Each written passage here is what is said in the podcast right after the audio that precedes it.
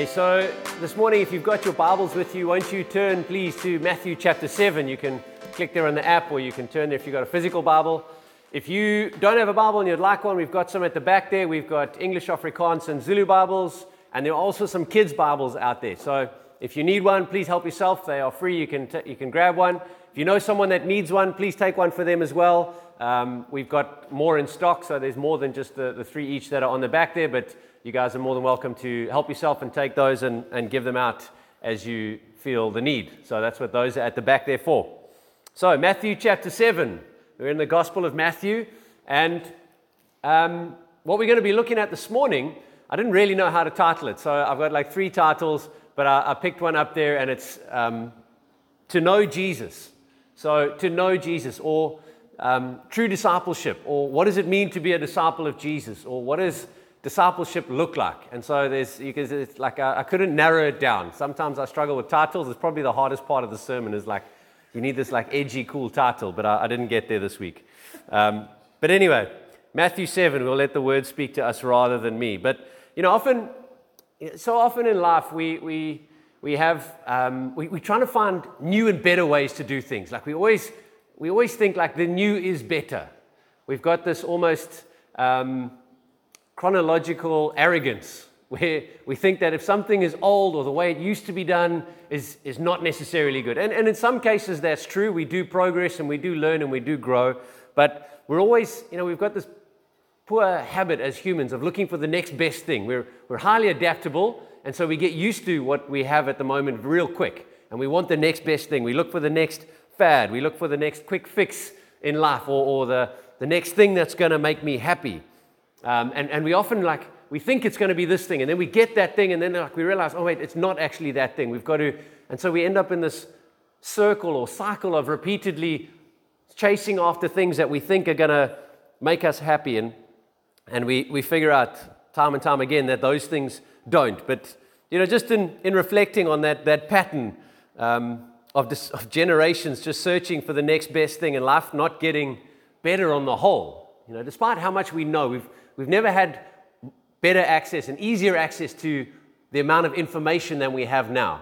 It is, it is phenomenal. I mean, if you think about it, most of you will remember you used to have to go to the library and like take out an encyclopedia. The young people, it was a really big book with lots of stuff in it. And you had to like look through it to find the information you wanted. And then, you know, like Britannica, Encyclopedia Britannica, they were like the holders of all knowledge. And that was what you, now, in a, in a, matter of moments, you can have information about absolutely everything that you think you need to know or want to know. And yet, despite having this massive access to information, and despite the, the improved living conditions of most of the world, by and, by and large, financially and, and money wise, most of the world is better off than it's ever been in history. More people are wealthier and living above what would be called the poverty line than has ever happened in history. And yet, in the midst of that, we're still living with many of the same problems that have plagued society and plagued humanity for millennia, for centuries. And I believe that the, the, the cause of that thing, that the heart of the problem is the problem of the heart. And it's the human heart in those things, because that hasn't changed. Despite all the external stuff that's changed in our lives and access to travel, and you can go anywhere and live anywhere and uh, within reason, but the problem is that the human heart actually hasn't changed too much. And so, you know, when we, when we look at these things and we, we look for the kind of the answers to some of the big questions in life, and, and uh, very often we, you know, we wrestle with those big questions. We, we fumble about in our, in our own cleverness. And the beauty of, of God's word is that it is alive and it is active and it speaks to us daily. And it is still so relevant and into, into this situation that we live in for this morning. And I added this in in the end, which is maybe why it's a bit disjointed in the beginning. But, but Jeremiah 6.16 and the prophet, God speaking through the prophet Jeremiah thousands of years ago, this is what the Lord says. Stand at the crossroads and look. So, in other words, when you come to those places of decision, when you come to those moments in your life where you're like, this is a big thing, like I need to I need to figure out where am I going? Are we carrying on straight? Are we going left? Are we going right? Stand at the crossroads and look. Ask for the ancient paths. Ask where the good way is and walk in it, and you will find rest for your soul. Such a beautiful, such a beautiful thing. God's going, man, you don't need to keep looking for the new and the next best. Look for the ancient parts. God has put that stuff down and He's put it in there so that we can have rest for our souls. Hey, when's the last time you asked someone how they were doing and they were like, My soul is just at peace. I'm so at rest. It's been such a calm week. It's been amazing. He's never. You laugh because, like, you're trying to think, like, when last did I say that? And you're kind of like, mm. I was trying to think when last someone asked how you, because we have this kind of moniker of like, it's become like a social status thing. Yeah, it's busy, eh? I'm so, I'm busy. Like, it's, I'm running.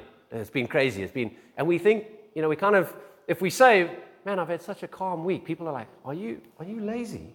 like, what are you doing with your life? But honestly, we, this is what God says. When we, when we walk in the, ask for the ancient past, ask where the good way is, and walk in it, and you will find rest for your souls. When we, when we, choose, when we, when we not only know the ancient paths and the ancient ways, but when we choose to walk in it, we find rest for our souls. And that's a beautiful thing. So let's pray as we get going. Father God, I thank you that we can come and, and we sit under your word this morning. And Holy Spirit, I pray that it is, it is your word that uh, you speak to our hearts this morning, me included, Lord God. That it not be, let my words get in the way, Lord God. Let your word speak to each and every one of us. I pray that for, uh, for each of us this morning, as, as we sit under, under your ministry, Holy Spirit, that you would come and advance your kingdom in our lives, advance your kingdom in us so that it can be advanced through us this morning. I pray that you make us more like you, Jesus, so that we can go and do what you did. Amen.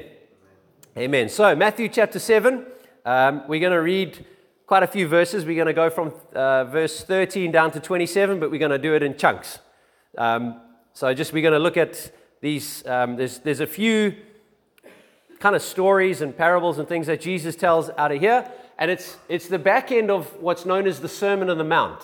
So, Matthew 5, 6, and 7 um, this amazing teaching that Jesus gives. Some, some scholars and even some philosophers and people that are not followers of Jesus call this one of the most profound teachings in human history.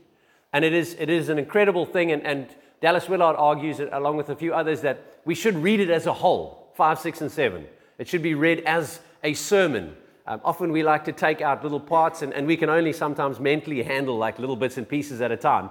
But in order to properly understand it, we, want, we need to read it as a, as a whole sermon and what Jesus preached. If we take out sometimes the Beatitudes in the beginning, you know, the blesseds and all of that, we can sometimes get a, a wrong view of what Jesus was teaching. But so I want to encourage you to go and read chapters 5 and 6, and, and hopefully it'll give you a bit of background context. We don't have time to do it now for time's sake, but we're going to jump straight into chapter 7. But just to put that into context of, of where we're at and, and what Jesus is doing. So in his teaching here, on the, on the back of all of that amazing teaching that Jesus gives is he, he finishes it up with these, these last few teachings. And, and what I think he's getting at here is almost a closing and a landing to that Sermon on the Mount is he's going, what, is it, what does all of this look like? What does it mean to be a follower of Jesus? What does it look like to be a disciple, a true disciple of Jesus? So, verses 13 and 14, and I'm going to I'm to be reading out of the NIV.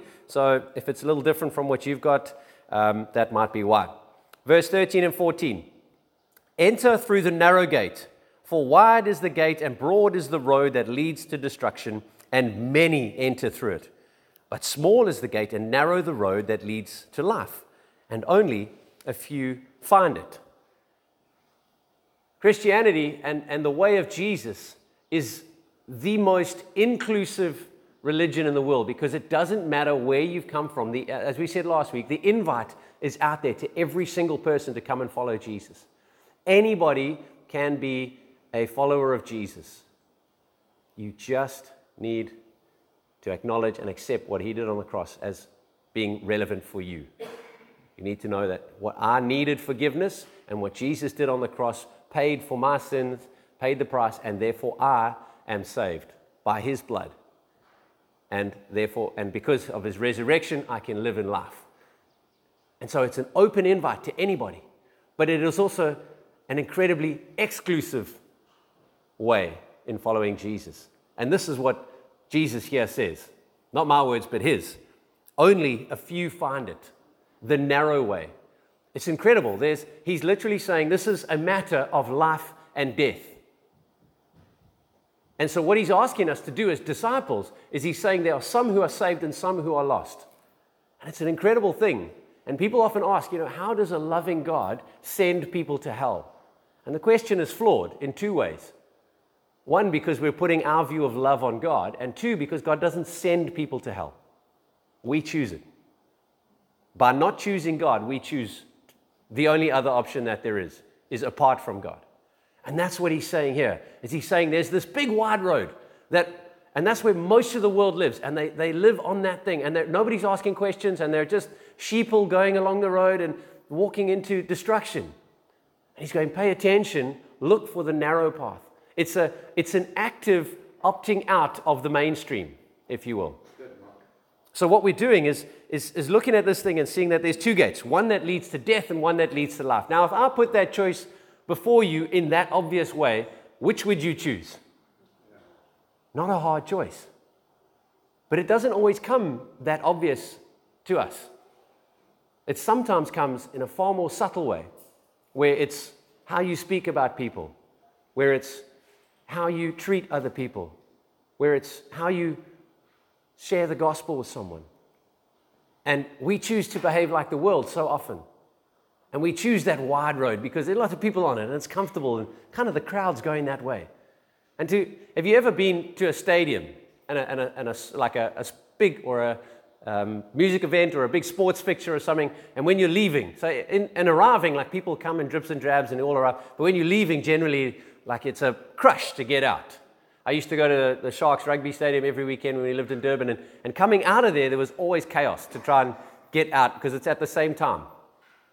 And you, you like, if you try and go against the crowd, you realize you've forgotten something or you've lost something, you try and go back. It's hard. You're like, you're like a salmon swimming upstream there. You got and people just, and that's what it's like. We've got, to, we've got to make that choice to go, hey, wait, hang on. I don't need to just go along with the crowd. I need to look for those ancient paths and walk in those ways. Find the narrow, find the narrow gate, uh, the narrow road that leads to life. So that's the first one the saved and the lost. It's a matter of life and death. And honestly, it is a minority position. If you choose to follow Jesus and, and, and walk in that narrow gate, you're going to be different from most people. And people are going to ask, they're going to be like, hey, why do you do it that way? Like, why don't you behave like the rest of us? You go, well, because that leads to death. Sorry? What? And you, you understand and you get the opportunity to explain. So that's the first thing the saved and the lost. The second part, verse 15 to 20, reads like this Watch out for false prophets. They come to you in sheep's clothing, but inwardly they are ferocious wolves. By their fruit you will recognize them. Do people pick grapes from thorn bushes or figs from thistles? Likewise, every good tree bears good fruit, but a bad tree bears bad fruit. A good tree cannot bear bad fruit, and a bad tree cannot bear good fruit. Every tree that does not bear good fruit is cut down and thrown into the fire. Thus, by their fruit, you will recognize them. Man, Jesus gets harsh with some things sometimes. Yeah, we've got this picture of him with like this nice flowing light blonde hair, light brown hair, and like kind of Scandinavian head, taller than everybody else, and like carrying a lamb. But this is, I mean, what he's saying here is that like this, some people are going to get cut down and thrown into fire. It's hectic. And so, so what he's getting at here with the second, second portion of what we're going to read is that there are, there are false prophets and there are true believers. There are false prophets and there are true believers. Straight out of the text, that's what the words say. And that the scary thing is that both can look absolutely identical. We, it's, it's hard sometimes to see just by people's actions and words and things like that. It's hard on, on first face value. We can be deceived by the way that people behave. I mean, if, if you put it in sheep's clothing, he's obviously, that's where that, you know, the old analogy comes from of a wolf in sheep's clothing. It's dressed to look like something it's not so that it can get in the herd and eat the sheep. And the shepherd can't see it. And he's like, well, I've only got sheep. How come the sheep keep dying? They're getting attacked by a wolf, but I haven't. And so, in amongst that, there will be false prophets. And these, these people are deceivers. Their intention is destructive. And Jesus says that, that they will be known by their fruit, which is a metaphor for like what does your life produce? What is, what is, the, what is the result of your life? You know, we can often, we can often try things and, and, and wonder why we keep going, banging our head against the wall. Why do our, my relationships keep failing? What is it that's going on here? And you kind of go, well, let's look at the cycles and the patterns in your life. What do you keep doing? What do you keep saying? What do you keep going back to that's unhelpful? One of the, the ways that you've got to, if, you, you know, if you're addicted to something, whether it be alcohol or drugs or whatever it is, to break an addiction, you've got to remove yourself from the situation where you always find yourself. So stop going to nightclubs and bars if you have a problem with alcohol. Makes sense, right? It's not the only thing, but it's helpful. You've got to break those cycles and break those patterns. But it's what Jesus is saying here is that our by our fruit we are known. So it's the, and fruit takes time to produce. We've planted some trees. We've planted a lemon and an avo and a, and a naartjie tree in our garden. We've been there nearly two years now, and we've still got no fruit. Don't laugh at me. My trees are growing. They're coming. but that's how it is. Fruit trees take time to bear fruit. We didn't plant them as a seed. We planted them as saplings even. So they were already like a year old. But it takes time. You know, I was at, um, we were having um, a meal with some folks the other day, and, and part of his work is he looks after a, a, a orchard. So on their farm, they've got a massive naartjie orchard, and we drove in and they were, they were tearing out the trees. They were, I mean, full grown trees. They were cutting them down and tearing them out. And I was like, Jeepers, what's going on here? And he said, No, we, we have to replant every 10 years. We have to change the trees. I was like, Wow, they got to, like, they got to last longer than that. Does the production drop off? And he explained it to me. He said, No, what they do is they graft a naartjie tree, like a branch, onto a lemon tree base. So it's like the, the bottom of the trunk and the roots are all from a lemon tree because it's stronger, it's more resistant to things, it grows quicker out of all of those farming things. So, and, but what happens is after sort of 9, 10 years, 11 years, the naartjies end up becoming lemons they start getting like a real thick rind inside and they, get, they start to get sour. So the lemon tree starts to come through eventually, and that fruit changes. It's incredible. It's an incredible picture of how long sometimes the behavior that we do bears, takes to bear fruit. So, what Jesus is getting at here is that evaluate the fruit on your life. You know, someone, we, we, can, say, we can say, man, I, I, I could tell you that I am a, an, an avid cyclist. But if you came and looked at my bicycle in my house, you would see it's real dusty and only about four spokes are left unbroken on the back wheel. And you go, man, maybe you don't, you could check my Strava and be like, yeah, you don't ride so often. You know, but I'm, I'm a cyclist. Yeah, that's great, but you don't actually ride. So, are you a cyclist? Oh, no, not really. Simple analogy, but we have those things in our lives where we, where we, we think we are something, but we've got to look at our fruit. And it's the same with, it's the same with you know, people who we're listening to for teaching. You kind of, you kind of go, like, what is the fruit on your life? You want to have input into my life, but what is the fruit on your life? No use, because again, it's, it's like if you've got an illness. If, if I've, and it's not a nice analogy, but if I've got mumps and I want to give you measles, as hard as I try, I'm going to give you mumps because that's the fruit on, on I, I cannot give you measles if I don't have it. Does that make sense? Okay, I'm waffling. So, next part. So, that's the, the false prophets and the true believers. So, true believers, good fruit. Third group, the self deceived, verses 21 to 23.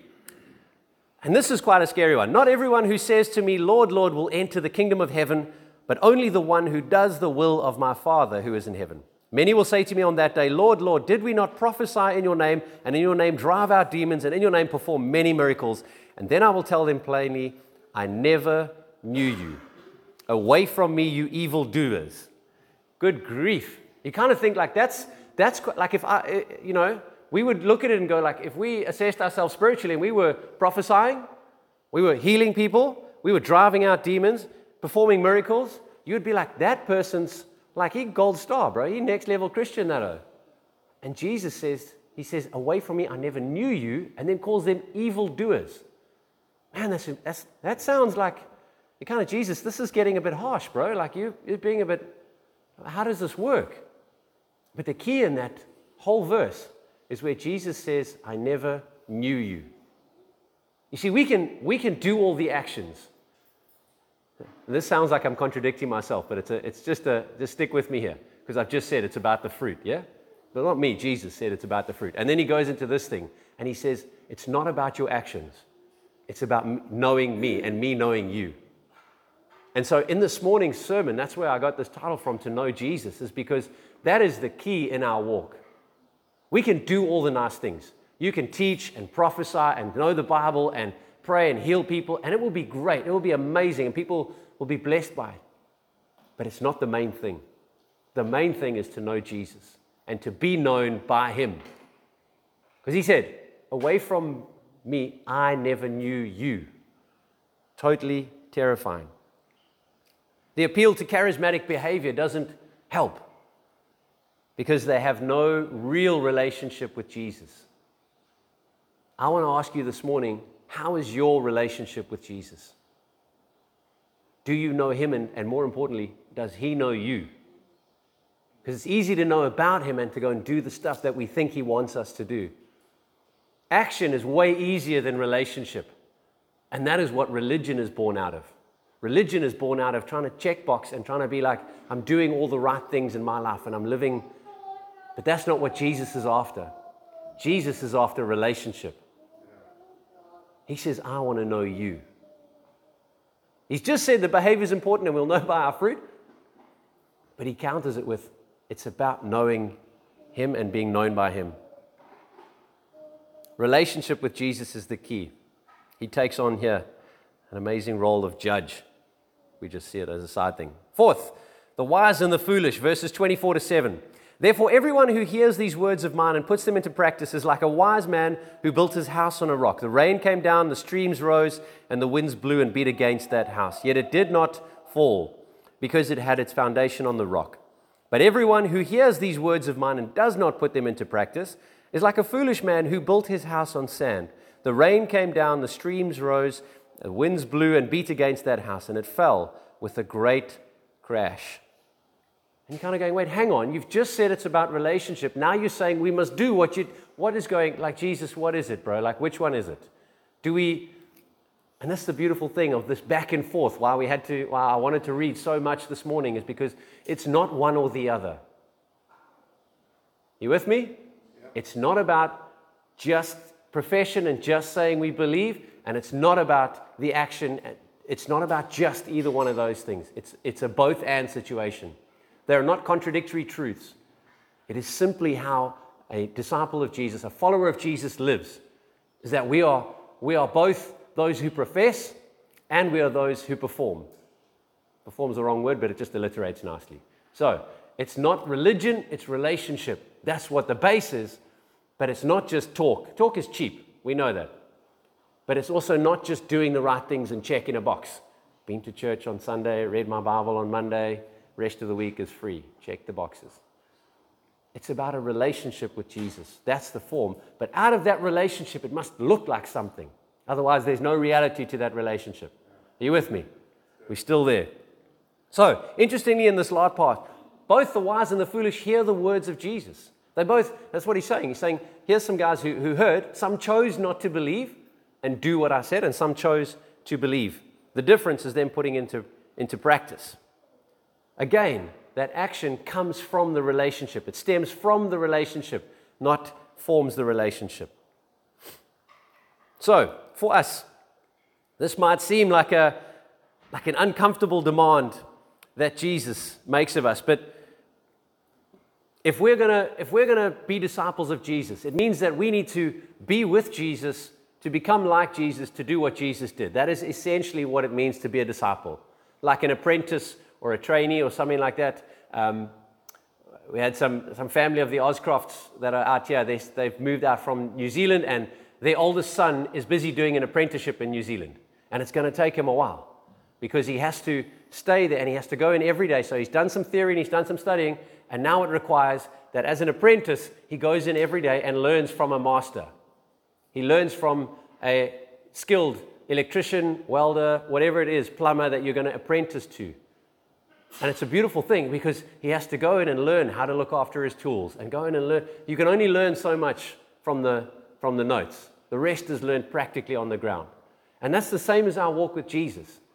It's, a, it's an ongoing apprenticeship. We never become, he's always the master. It's a, it's a daily, lifelong process of apprenticing to Jesus and, and going in and going, right, Lord, how do we do it today? How do I handle this situation? I've got this. This is what I'm going up against. And, and it's that relationship is the key. And then out of that comes the action.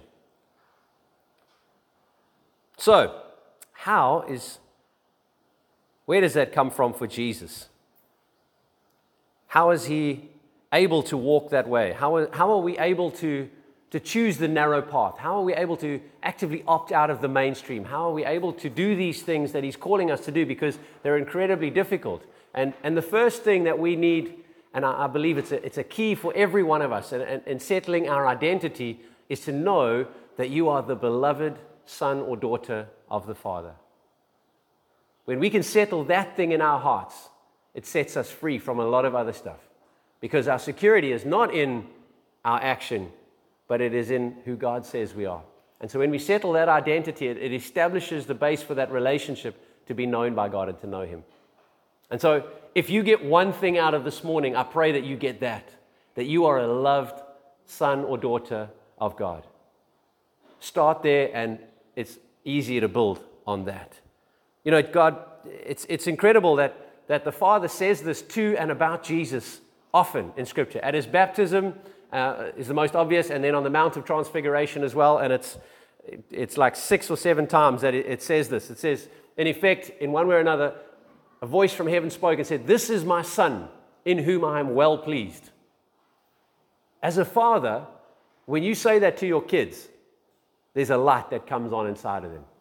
They look, it's built into us to look for approval from our parents. And when, when you speak to your kids, and, and I've seen it with mine, they, they think they, you know, let's say they're not my kids, but I've, I've heard other people's kids, the report cards are not great. But, and we say to them, we say to them, man, I, I love you, I'm proud of you, well done. And they're like, Oh, is it a, it's you I love, not the report card. It's you.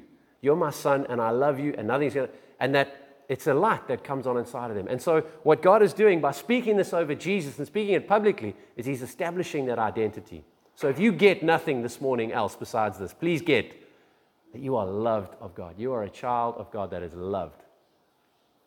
Is that okay? Good. All right. So Jesus' actions are based on his relationship with the Father. He didn't come to give a great teaching. Um, he didn't come to just do healing, although he did all of those things. He didn't come to follow the Old Testament laws, as Jesus was Jewish, by the way, and, and so he would have had to live in, in obedience to those Old Testament laws and all 614 ordinances or whatever they were aside from the Ten Commandments. But what he does do is Jesus does say, He says, I didn't come to abolish the law, but to fulfill it. And now he did things like he broke the rules of the Sabbath and he ate with people that he shouldn't have eaten with and mixed with other. And you're kind of like, wait, hang on, how are you? And he says, I'm not keeping the law, I'm fulfilling it. And it's a beautiful thing that out of that relationship, he's able to have the right behavior and the right action. But the beauty of it is that relationship is the opposite of religion. You see, religion is this impersonal rules and checkbox thing that I need to do, but a relationship is a personal being known thing.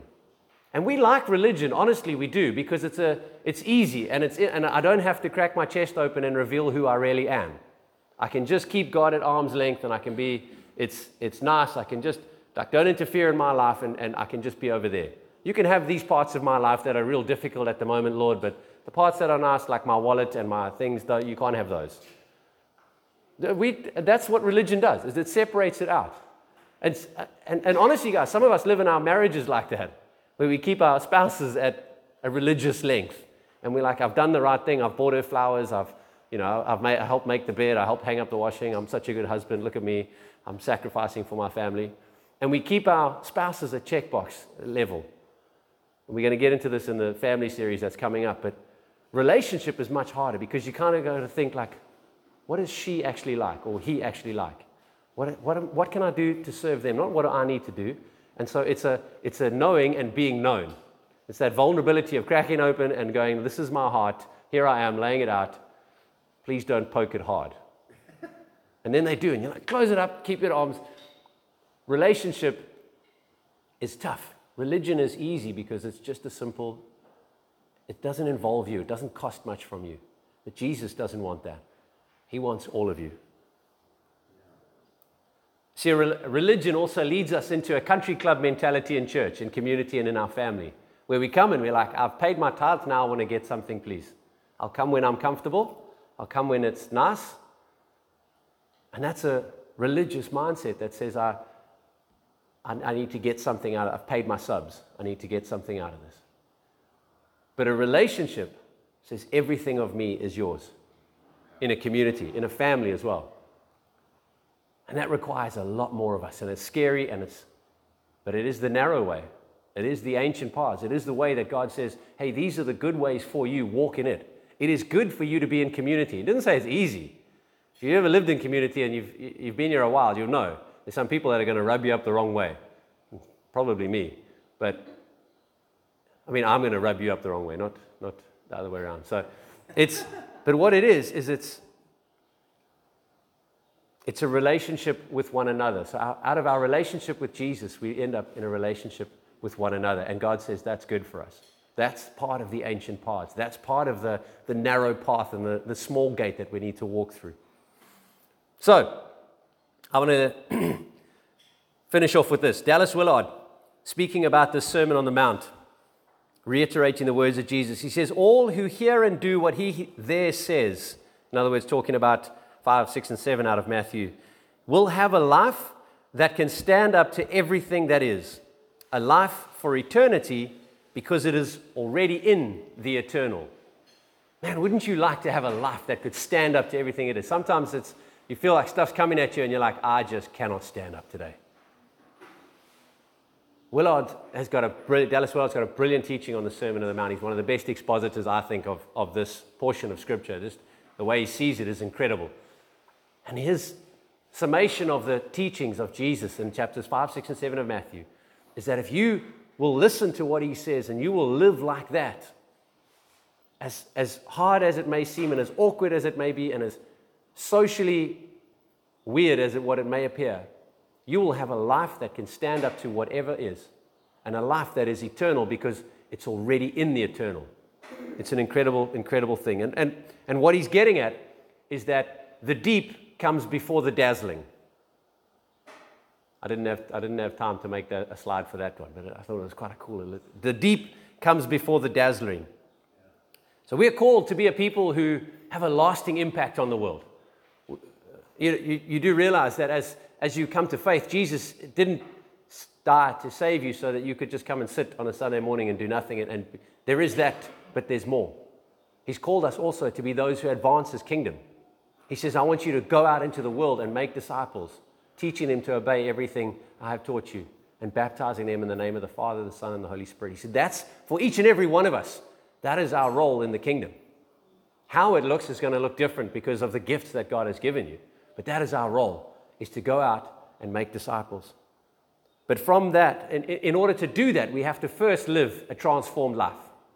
We have to first do the deep work before we can do the dazzling work. We have to allow God to bring transformation in us before he will bring trans- before he can bring transformation through us into our communities. Does that make sense? We have to be changed before we can bring change about. That is the, the lasting fruit that we must bear, the much fruit, lasting fruit, and good fruit that we must bear must be from our lives before we can bring that fruit out into the communities where we're at. We don't need to wait for completion because we'll never be a complete disciple of Jesus. It is a process we're on. But we do need to be doing the deep work of a relationship with Jesus before we can do the dazzling work of doing what Jesus did. Let's pray. Father God, I thank you for your goodness. I thank you for your ancient ways, Lord God. I thank you that you have established what is good and what is right for us. And I pray, Father, that, that by your Holy Spirit, that you would open our eyes to see what those things are in our daily lives. Help us to, to move out of the unhelpful patterns that we're in, Lord God. Help us to move beyond the, the repetitive behaviors that we are, are stuck in sometimes, Lord God. Jesus, I pray that you would come and, and bring change in each and every one of our hearts. I pray that you would, that you would help us to be known by you. How that works and how that looks, we're not sure, Lord God, but we long to be with you now and in, on into eternity. And so I pray that by your Holy Spirit, that you would remind us and bring us back to that relationship every time, Lord. I pray, God, that you would settle in our hearts that we are the beloved of you, Jesus, that we are loved sons and daughters of our Father in heaven. And from that place, that our relationship with you would grow daily, Lord. That we would be those who, who long to, to do what you did, but who first come from a place of being with you, Jesus. I pray your, your freedom over each and every one of us this week, Lord.